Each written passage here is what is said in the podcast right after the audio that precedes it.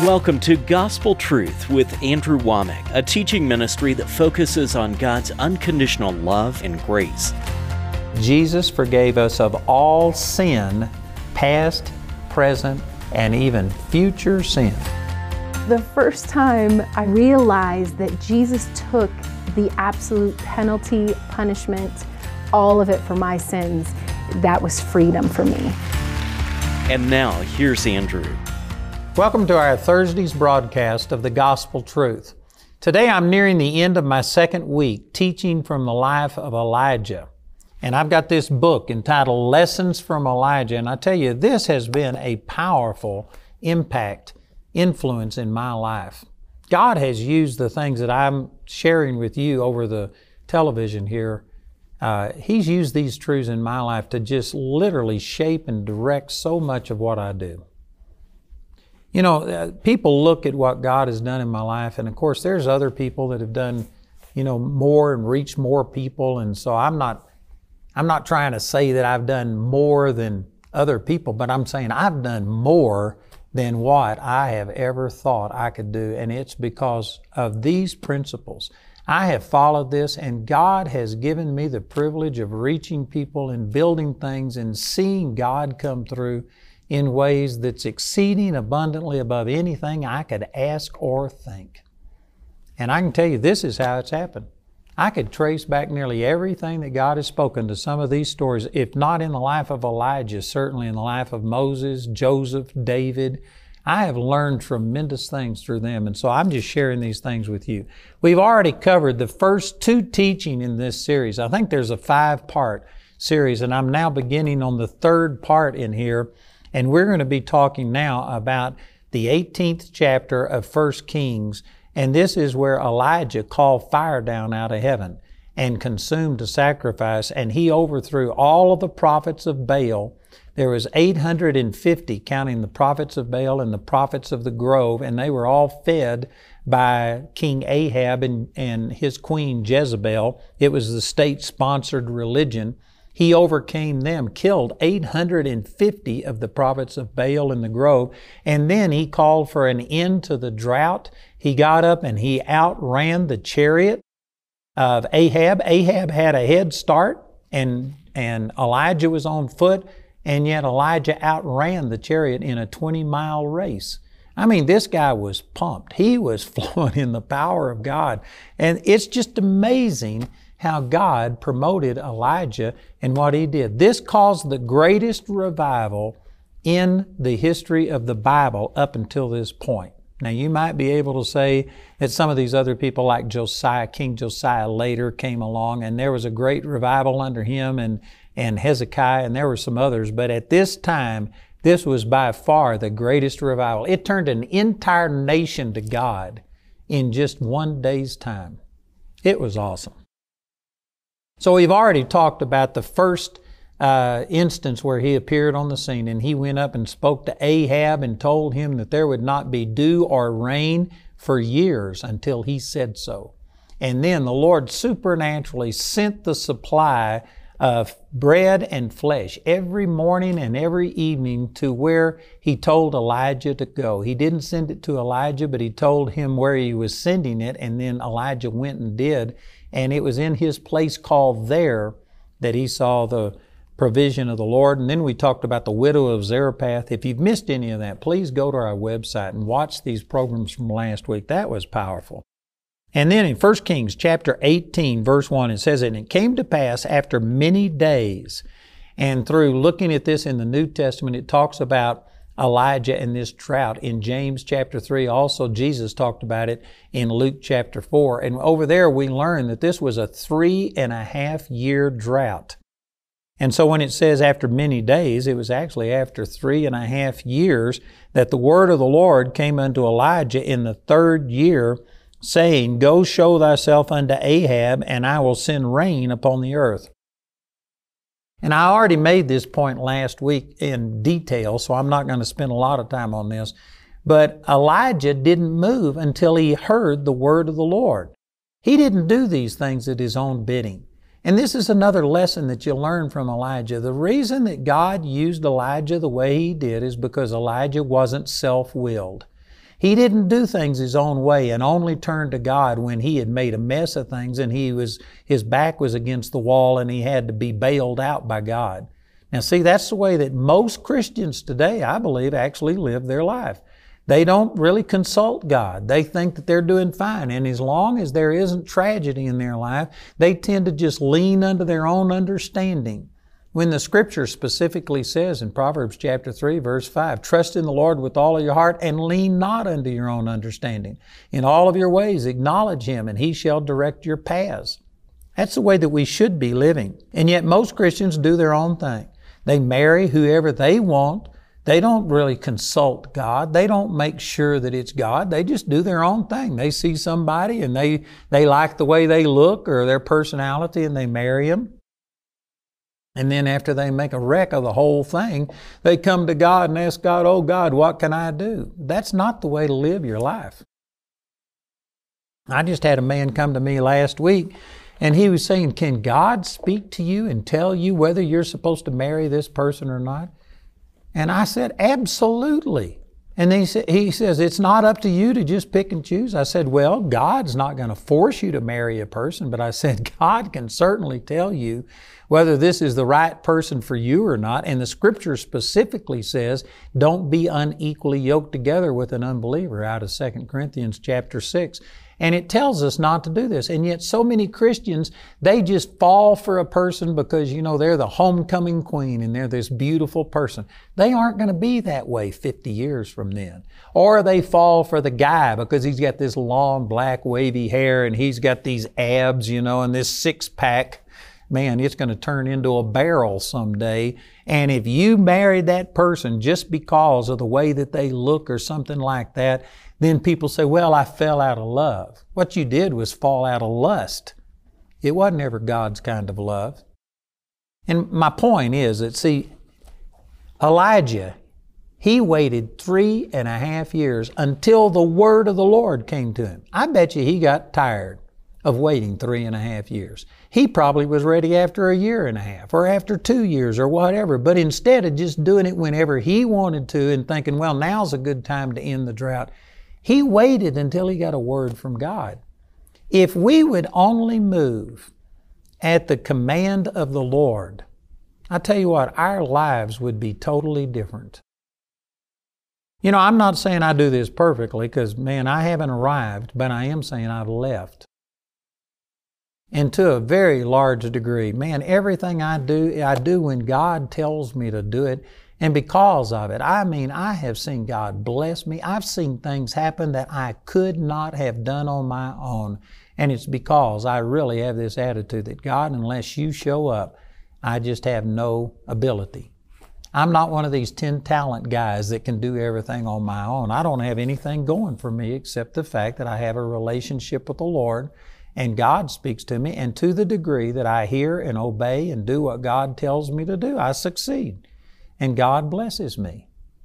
Would to God that every one of us could recognize that without the Lord we're nothing and that we need to wait and hear from God. And so Elijah waited until he got a word from God. And God told him, Now go show yourself unto Ahab, and I'll send rain on the earth. And you know, this is a long chapter. Just for time's sake, I'm going to speed some of this up by summarizing it.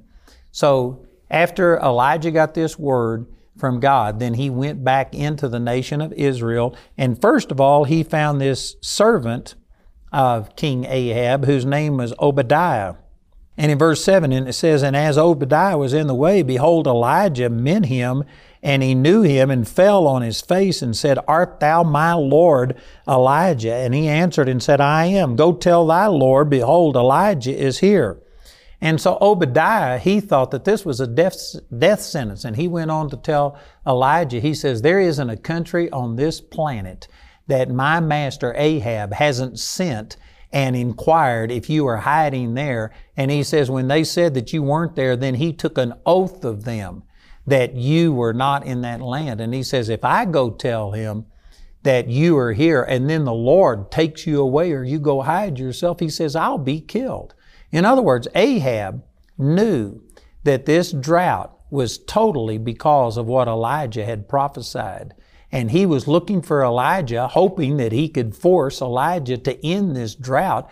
And Obadiah was saying that if I tell him that, you know, you are here and then you don't show up, he'll kill me. And then Obadiah went on and told him, and this is very important that you understand this.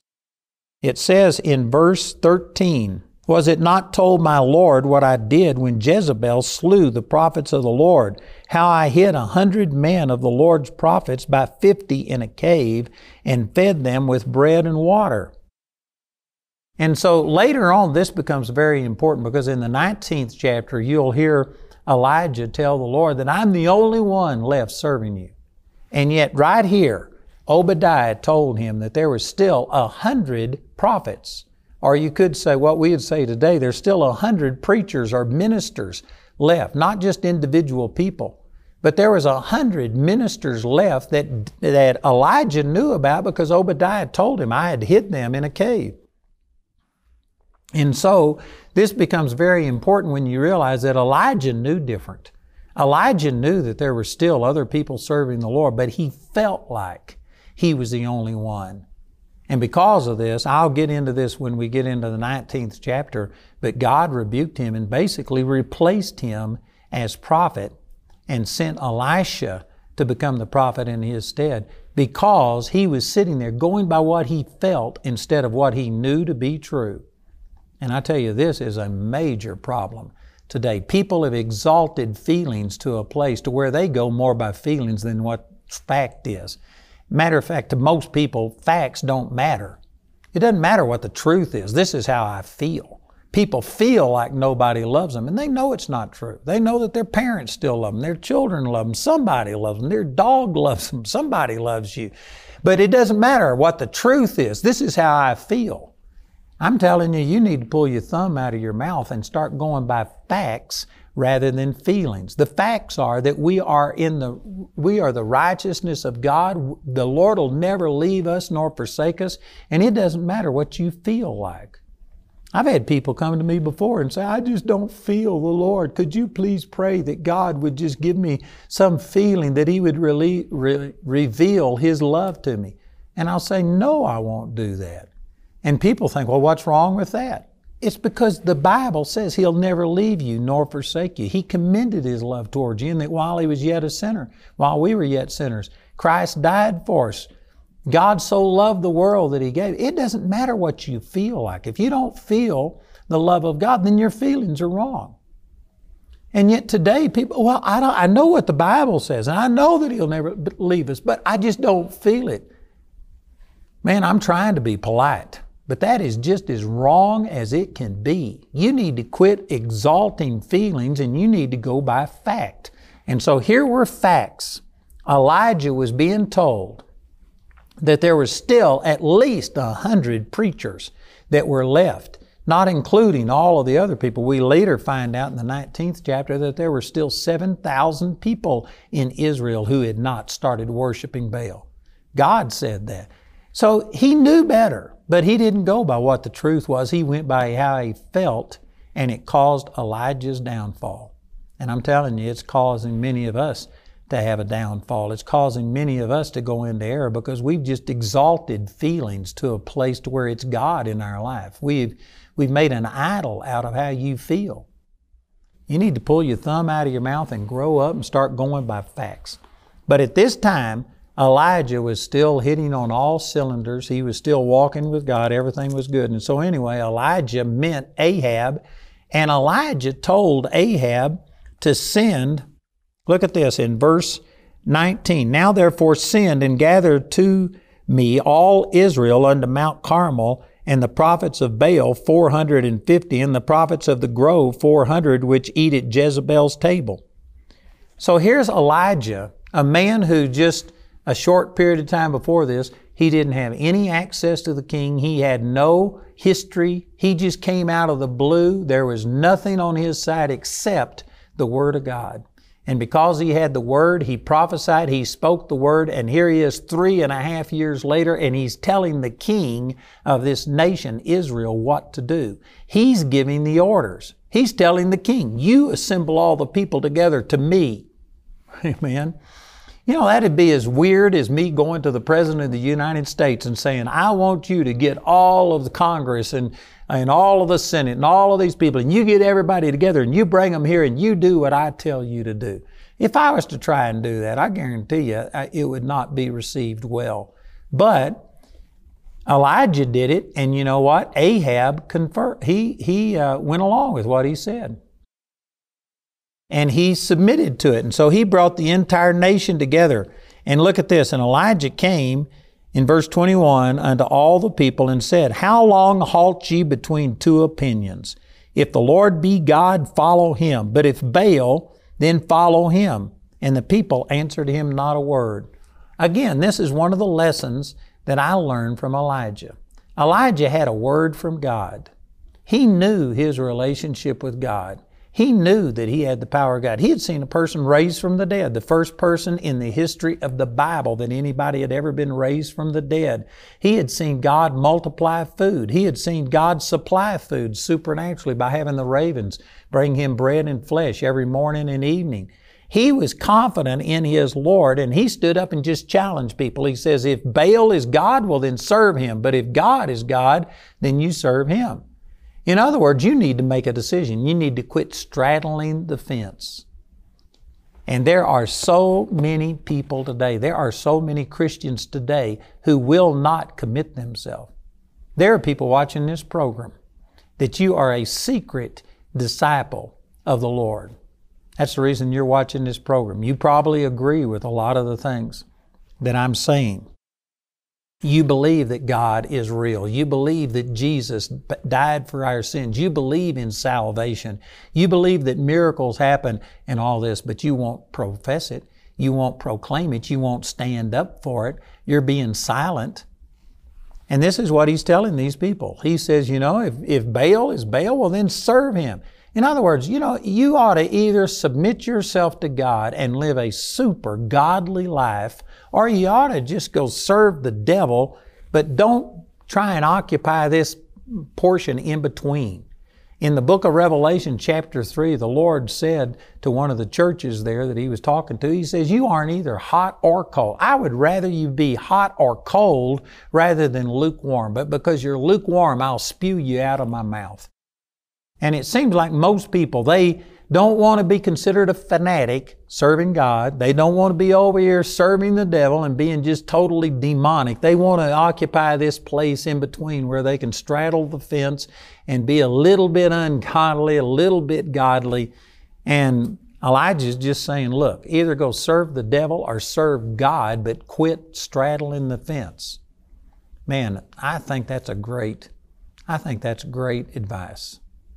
I really do. You know, if you were to just give yourself totally over to the devil, at least God could reveal and show you that that's all wrong. But there are some of you that have enough godliness in you that you are trying to somehow or another hold yourself over here in relationship with God, but you're flirting with sin. It'd be better you were hot or cold rather than lukewarm. And Elijah said unto the people, He says, I, even I only, remain a prophet unto the Lord, but Baal's prophets are 450 men. And again, back in verse 13, Obadiah had just told him that there were still a 100 preachers that had been hidden in a cave and fed by Obadiah throughout this time. So he knew that what he was saying was wrong. But I guess he was rationalizing as saying, I'm the only one who's standing up. I'm the only one who's speaking out. And he may have disdained these others because maybe they were cowards or something because they were hiding. But he knew better than this. That very day he had been told different, and yet he was not going by what he knew to be true. In verse 23, he says, Let them, talking about the uh, prophets of Baal and the prophets of the groves, let them therefore give us two bullocks, and let them choose one bullock for themselves, and cut it in pieces, and lay it on wood, and put no fire under, and I will dress the other bullock, and lay it on wood, and put no fire under. And call ye on the name of your gods, and I will call on the name of the Lord. And the God that answereth by fire, let him be God. And all the people answered and said, It is well spoken.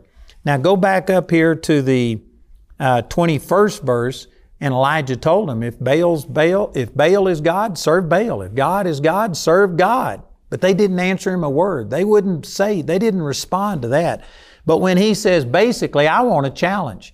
And let's do something here. Let's both put sacrifices here, put wood under it, but don't put any fire under it. And we're going to call on the name. I'm going to call on the name of my God. You call on the name of Baal. And the God that answers supernaturally with fire and consumes this sacrifice, let him be God. All of the people said, they said, it's well spoken.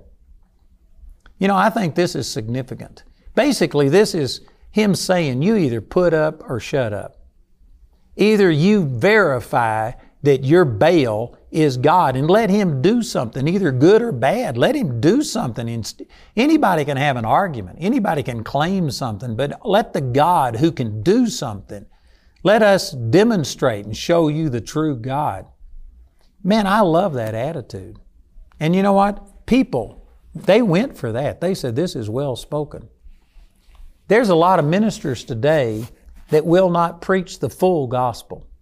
They may preach that Jesus will forgive you of your sins, but they won't preach that He heals today, that He delivers today, that He prospers today, that the baptism of the Holy Spirit, speaking in tongues, and the gifts of the Spirit, they won't preach those things. But they'll sit here and they have a doctrine. And I'm just saying that, you know, in the New Testament, it says in Mark chapter 16 that the Lord worked with them uh, confirming the word with signs and wonders following. He also said in the previous verses right in front of that, Mark chapter 16, These signs shall follow them that believe. In my name they shall cast out devils. They shall speak with new tongues. They shall take up serpents. They drink any deadly thing. It shall not harm them. They shall lay hands on the sick and they shall recover. And then down in verse 20, the Lord worked with them and confirmed the word with signs and wonders following. Then in Hebrews chapter 2, it says that the word was confirmed not only in Jesus, but in those that heard him. God used miracles to show that this is true and that there is power in what we're saying. And yet there's a lot of preachers today that are preaching the word only, but there isn't any demonstration. There isn't any proof of it in their life. The Apostle Paul, he was talking to the Corinthians. And if you read the whole thing, you'll find out that the book of First Corinthians, these people, some were saying, I'm of Paul, and then others are saying, I'm of Cephas, another, I'm of Apollos, and another, I'm of Christ. And he came out against it and he criticized this division. And he said, Christ isn't divided. There just should be one person that we're following, that's Christ. And people were rejecting his authority. And so he finally said in 1 Corinthians chapter 4, I think it's around verse 20, that when I come, I'm not going to know the speech of those that are puffed up. In other words, operating in pride, but I'm going to know the power because the kingdom of God is not in word, but in power and in demonstration of the Spirit. That's exactly what Elijah is doing here, saying we are going to demonstrate who the real God is. If He's God, then we are going to see a miraculous manifestation. I tell you, if preachers went by that same standard today, there's a lot of preachers that would get out of the ministry because they cannot demonstrate the power of God through their ministry. I know that these are some hard things and I'm saying, but that's the reason we got so many people that are misrepresenting God. They do not really have a connection with the Lord. Andrew's complete series titled Lessons from Elijah is available in either a CD or DVD album a book in either English or Spanish, or in a study guide. Each of these valuable resources is available for a gift of any amount when you write or call. Once again, I'd like to encourage you to please get this teaching that I have on Lessons from Elijah. I have it in book form in English and in Spanish. And then I have a study guide that is the same material, just formatted so that you can teach a Bible study or a Sunday school class and then we have CDs and DVDs on this. And I promise you, this teaching has made a huge impact in my life. I believe it will yours too. You can get these products as part of the Lessons package, which includes two books Lessons from Elijah and Lessons from David, and three albums in your choice of either CD or DVD Lessons from Elijah, Lessons from David, and Lessons from Joseph. These teachings will give you the chance to learn from the successes and mistakes of three very powerful but very human men of God. The lessons package has a catalog value of $135, but you can receive all of these valuable resources today for just $95. Go to awmi.net to see all the ways you can get these products. The individual topic highlighted on today's broadcast is available as an audio CD for a gift of any amount when you write or call. We encourage everyone to give because there's a blessing in giving. But if you're simply unable to afford it, Andrew and his partners will provide today's teaching free of charge. We want to say a special thank you to the grace partners of Andrew Wommack Ministries. Your gifts make it possible to put free ministry materials into the hands of many people in need. If you're not already a grace partner, we ask you to pray about becoming one today. You can become a grace partner or order resources through our website at awmi.net or call our helpline Monday through Friday from 4:30 a.m. to 9:30 p.m. Mountain Time at 719-635-1111. Many of you are aware that we have a Charis Bible College worldwide, but our headquarters is located in Woodland Park, Colorado, and God has really blessed us. We have seen God provide supernaturally, and we now have somewhere around uh, close to $95 million worth of facilities at our main campus. But we owe about $23 million on a parking garage. And in order to get this paid off so that we can continue with student housing and all of the other things that are necessary for this Bible college, I've started what I call a 1K club. I was praying about this, and the Lord just spoke to me that He was going to be touching people's hearts that can give a one time gift of $1,000 or people that can pledge for $100 a month for 10 months. And in the next 10 months, I'm believing to get this parking garage totally paid off. I'd like to ask you to pray about it. And if the Lord speaks with you, join with us, become a part of this 1K club. We'd like to point out Andrew's upcoming speaking schedule. Mark your calendars to come meet Andrew at one of these events and let the Word of God transform your life. In the month of March, Andrew will be in Woodland Park, Colorado for the annual Charis Bible College Men's Advance. NFL Hall of Fame and Super Bowl winning coach Tony Dungy will be a guest speaker at this event, along with James Brown, Emmy Award winning broadcaster on the CBS and NFL networks. Also in March, Andrew will be back in Woodland Park hosting the Army Conference for Ministers. Guest speakers at this event will be Pastor Duane Sheriff, Billy Epperhart, and Dr. Barry Burns. In April, Andrew will be hosting a special Easter season production titled God with Us in Woodland Park, Colorado. Also in April, Andrew will be back in Woodland Park to host the annual Charis Bible College Campus Days. Guest speakers at this event include Carrie Pickett, Daniel Bennett, Greg Moore, Rick McFarland, Wendell Parr, and Lawson Perdue. Then, Andrew will be joining Ashley and Carlie Terradez in Colorado Springs, Colorado for the Abundant Life event. Next, Andrew will be speaking in Brooklyn Park, Minnesota. And lastly, in April, he'll again be in Woodland Park to host the Don't Limit God Conference with guest speaker Jesse Duplantis. For more details on Andrew's next meeting in your area, visit our website at awmi.net.